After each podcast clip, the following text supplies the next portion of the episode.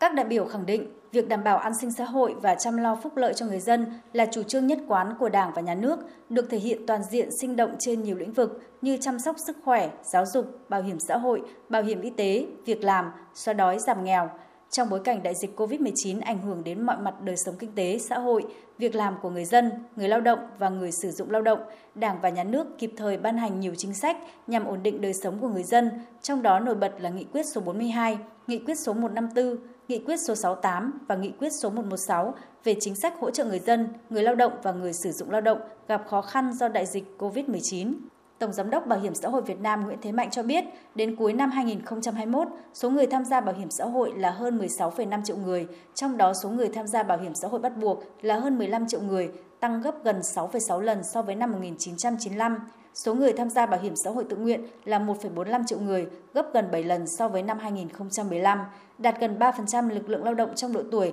là nông dân và lao động khu vực phi chính thức, vượt gần 2% chỉ tiêu được giao tại Nghị quyết 28 của Trung ương. Số người tham gia bảo hiểm y tế đạt gần 89 triệu người, đạt tỷ lệ bao phủ hơn 91% dân số. Bên cạnh những kết quả đạt được, một số đại biểu cũng chỉ ra những hạn chế, bất cập còn tồn tại, một số chính sách xã hội thiếu tính bền vững, chưa phát huy tính tự chủ, tự lực, ý chí vươn lên của người dân, nhất là nông dân nghèo, dẫn đến tình trạng người dân còn ỷ lại, trông chờ vào trợ cấp của nhà nước. Bà Phạm Thu Hương, Phó Ban Xã hội, Trung ương Hội Nông dân Việt Nam kiến nghị Chính phủ, Quốc hội có những cái giải pháp hỗ trợ khuyến khích các hội viên nông dân để họ tự nguyện đóng bảo hiểm xã hội để sau này khi về già họ có thu nhập ổn định.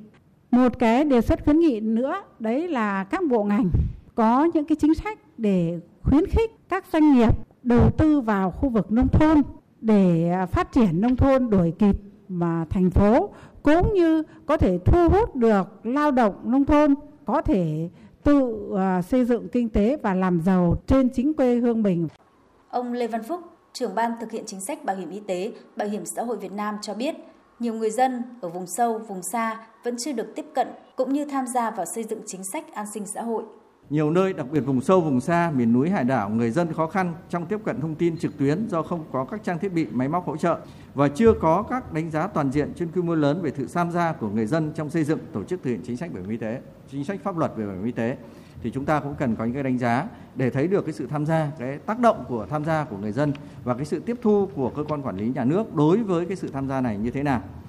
Phát biểu tại hội thảo, ông Phạm Tất Thắng, Phó trưởng Ban Thường trực Dân vận Trung ương nêu rõ, để có một hệ thống an sinh xã hội đúng đắn, phù hợp, bền vững thì một trong những yếu tố có tính quyết định đó là công tác dân vận, cần phát huy vai trò nhân dân với việc tham gia xây dựng và thực hiện chính sách an sinh xã hội trong chiến lược phát triển. Ngoài ra, cần phát huy vai trò của Mặt trận Tổ quốc Việt Nam và các tổ chức chính trị xã hội trong giám sát, phản biện xã hội đối với các chủ trương chính sách an sinh xã hội, vận động người dân tích cực tham gia xây dựng và thực hiện các chính sách an sinh xã hội, đưa chủ trương đường lối của Đảng và chính sách pháp luật của nhà nước trong lĩnh vực an sinh xã hội thành chương trình hành động của tất cả các bộ ngành, địa phương một cách thực chất, hiệu quả. Nhìn từ góc độ thực tiễn hiện nay, có thể tập trung vào một số cái nhóm giải pháp.